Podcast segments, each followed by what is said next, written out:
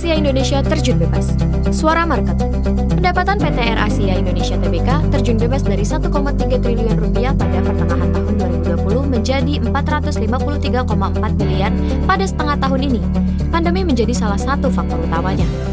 Akibatnya, rugi bersih AirAsia Indonesia tambah banyak menjadi 1,1 triliun rupiah pada pertengahan 2021 ini dibandingkan 909,6 miliar rupiah pada setengah tahun 2020.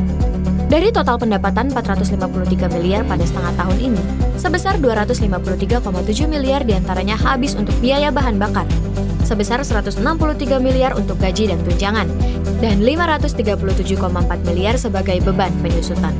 Belum lagi ada beban biaya lain yang tidak sedikit nilainya, seperti perbaikan dan pemeliharaan pesawat, pelayanan pesawat dan penerbangan, asuransi, biaya pemasaran, beban sewa pesawat, dan beban usaha lain. Dong pada piknik lagi supaya keuangan RSI Indonesia bisa membaik.